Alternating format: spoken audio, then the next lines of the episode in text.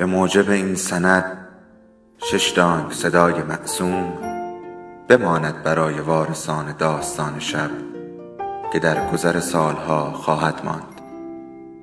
ارادتمند داستان شب.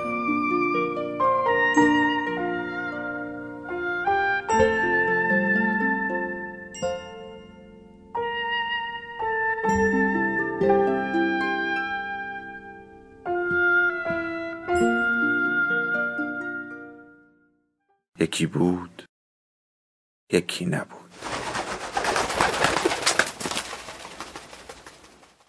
انگار دکمه آسانسور را اشتباه زده بودم. کفش هایم هم دستم بود. فرصت نکرده بودم بپوشمشان. طرح اندام زنی را که دیدم براق شدم. زنک داشت لباس می پوشید و هرچه هم خوشبین بودم نمی توانستم دلیلی برای این یک کارش پیدا کنم. این بود که چای توی لیوان را پاشیدم به طرف پنجره و پرده لیمویی را لک کردم. اگر روبرویم بود یک سیلی هم میخواباندم توی گوشش. روی گونه های نرم و هفتیقه و اتکلون مالی شدهش. میترسیدم برود.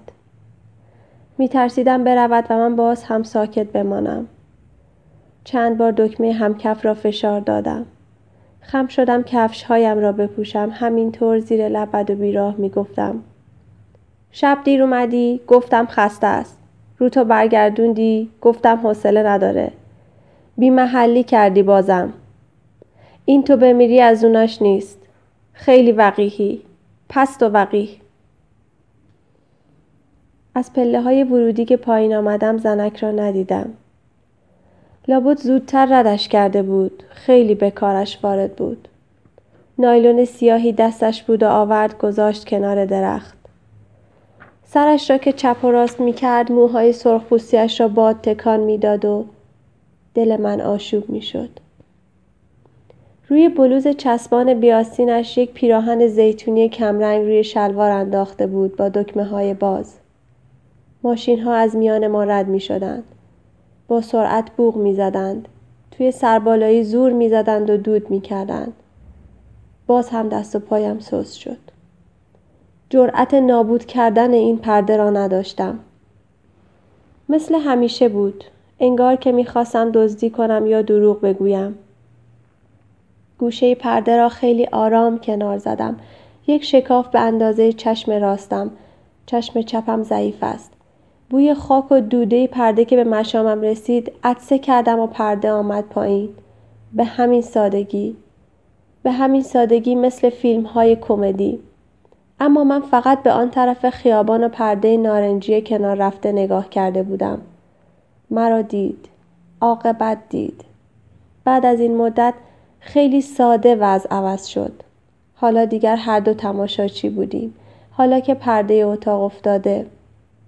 میخکوب شده بودم. درست وسط قاب پنجره بی پرده. مانده بودم او چه می کند دستهایش را باز کرد و دو طرف پنجره را گرفت و سینه اش را جلو داد. و انگار نفس عمیقی کشید. یعنی دیده بود.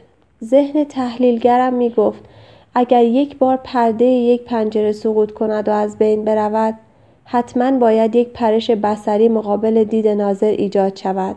هرچند که او بیاعتنا به آن باشد. پس عدم ارائه واکنش همان عکس عمل اوست. خیلی مغرور بود. شناخته بودمش. از قدم زدنهای پیاپیش از حرکت دستها میان موهای آشفته بلندش که مرا یاد سرخپوست ها میانداخت.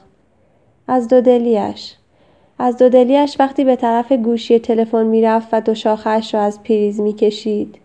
انزوایش تمام اینها برایم نشانه بودند و مهمتر از همه این که حتی در خصوصی ترین لحظاتش هم با وقار بود. با خانم همسایه دو طبقه بالاترم دوست شده بودم. آنجا وقتی دوست جدیدم برایم قهوه میریخت به بهانه کشیدن سیگار کنار پنجره می‌رفتم. حالا دیگر می توانستم قالی زیبای زیتونی رنگ کف خانه اش را هم ببینم. سلیقش خوب بود. کفش های راحتی حوله‌ای زرد خیلی کمرنگ داشت که وقتی با آنها روی قالی زیتونی راه می‌رفت یاد ترش لیمو آب توی دهانم جمع می کرد. شلوار کوتاه پوشیده بود با یک بلوز چسبان بدون آستین که صبحها بعد از ورزش آنقدر به تنش میماند تا برود دوش بگیرد وقتی توی حمام بود از پنجره کوچکی فقط سرش را می دیدم. دلم آشوب می شد و نفسهایم تندتر. خانم همسایه پیازها را حلقه حلقه می کرد. نمی توانستم دل بکنم. از طرفی پنجره آپارتمان خودم هم دیگر پرده نداشت. حالا دیگر هر دو تماشاچی بودیم. از همان لحظه افتادن پرده پنجرم. ولی من این را نمی‌خواستم. باید باز از پشت پرده و از میان یک شکاف کوچک می دیدمش. به جای پرده قبلی که افتاده بود یک پارچه توری با رنگ ملایم زیتونی کمرنگ برای پنجره تهیه کردم تا راحتتر بتوانم های پشت پنجره او را ببینم. تا بتوانم وقتی روی صندلی نشستم و مثل تاب تکان می‌خورم و کتاب می‌خوانم زیر چشمی بپایمش. وقتی فکرش را می‌کنم می‌بینم دلم می‌خواست تا او هم سایه از من را ببیند. من در مجتمعی زندگی می کنم که دو بخش شرقی و غربی دارد و آپارتمان من در بخش شرقی است. پنجره هایم از صبح زود نور خوبی می اندازند کف اتاقهایم. بنابراین غیر از پاپیتال بقیه گیاهان را با فاصله از پنجره می گذارم. و پرده توریم اگر هیچ وقت کنار نرود به نظر نمی رسد اشکالی در وضعیت گلدان ها به وجود بیاید. اما پنجره او نور بیرمق غرب را می گیرد. حتما باید پرده ها را کنار بزند.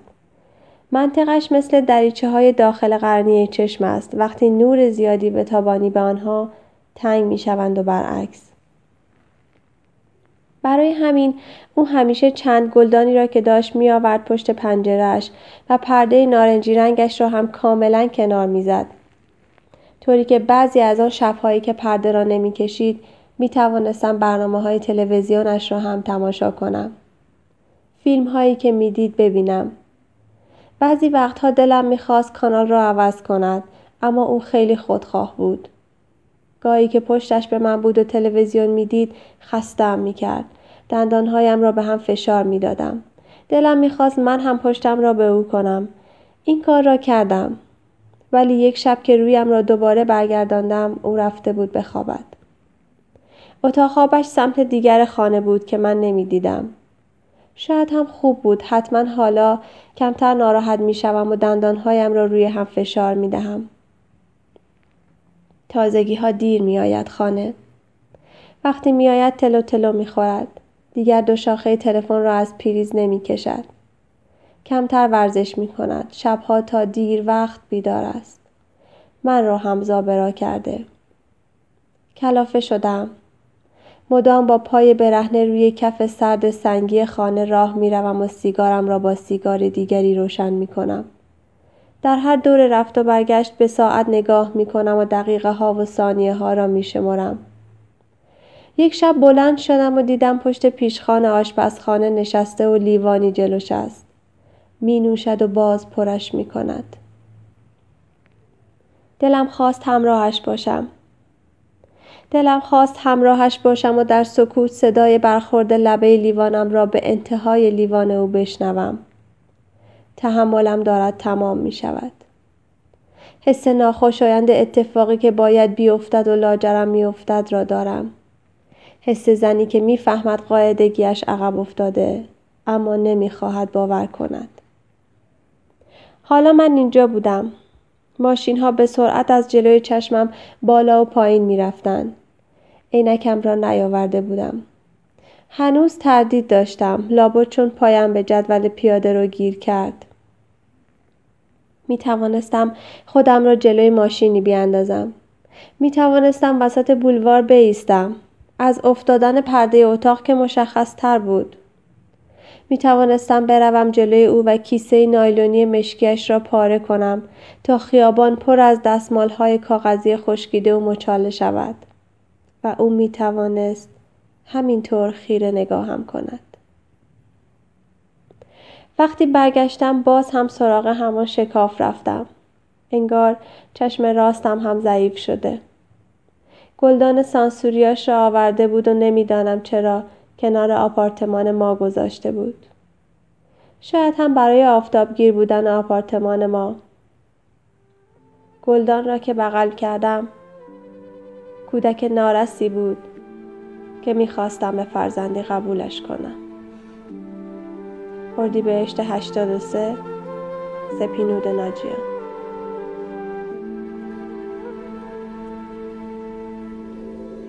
داستان شب بهانه است.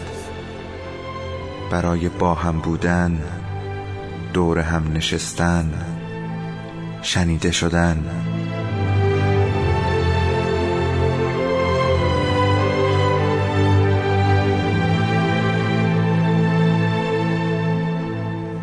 صدای افسانه ها رو میشنویم.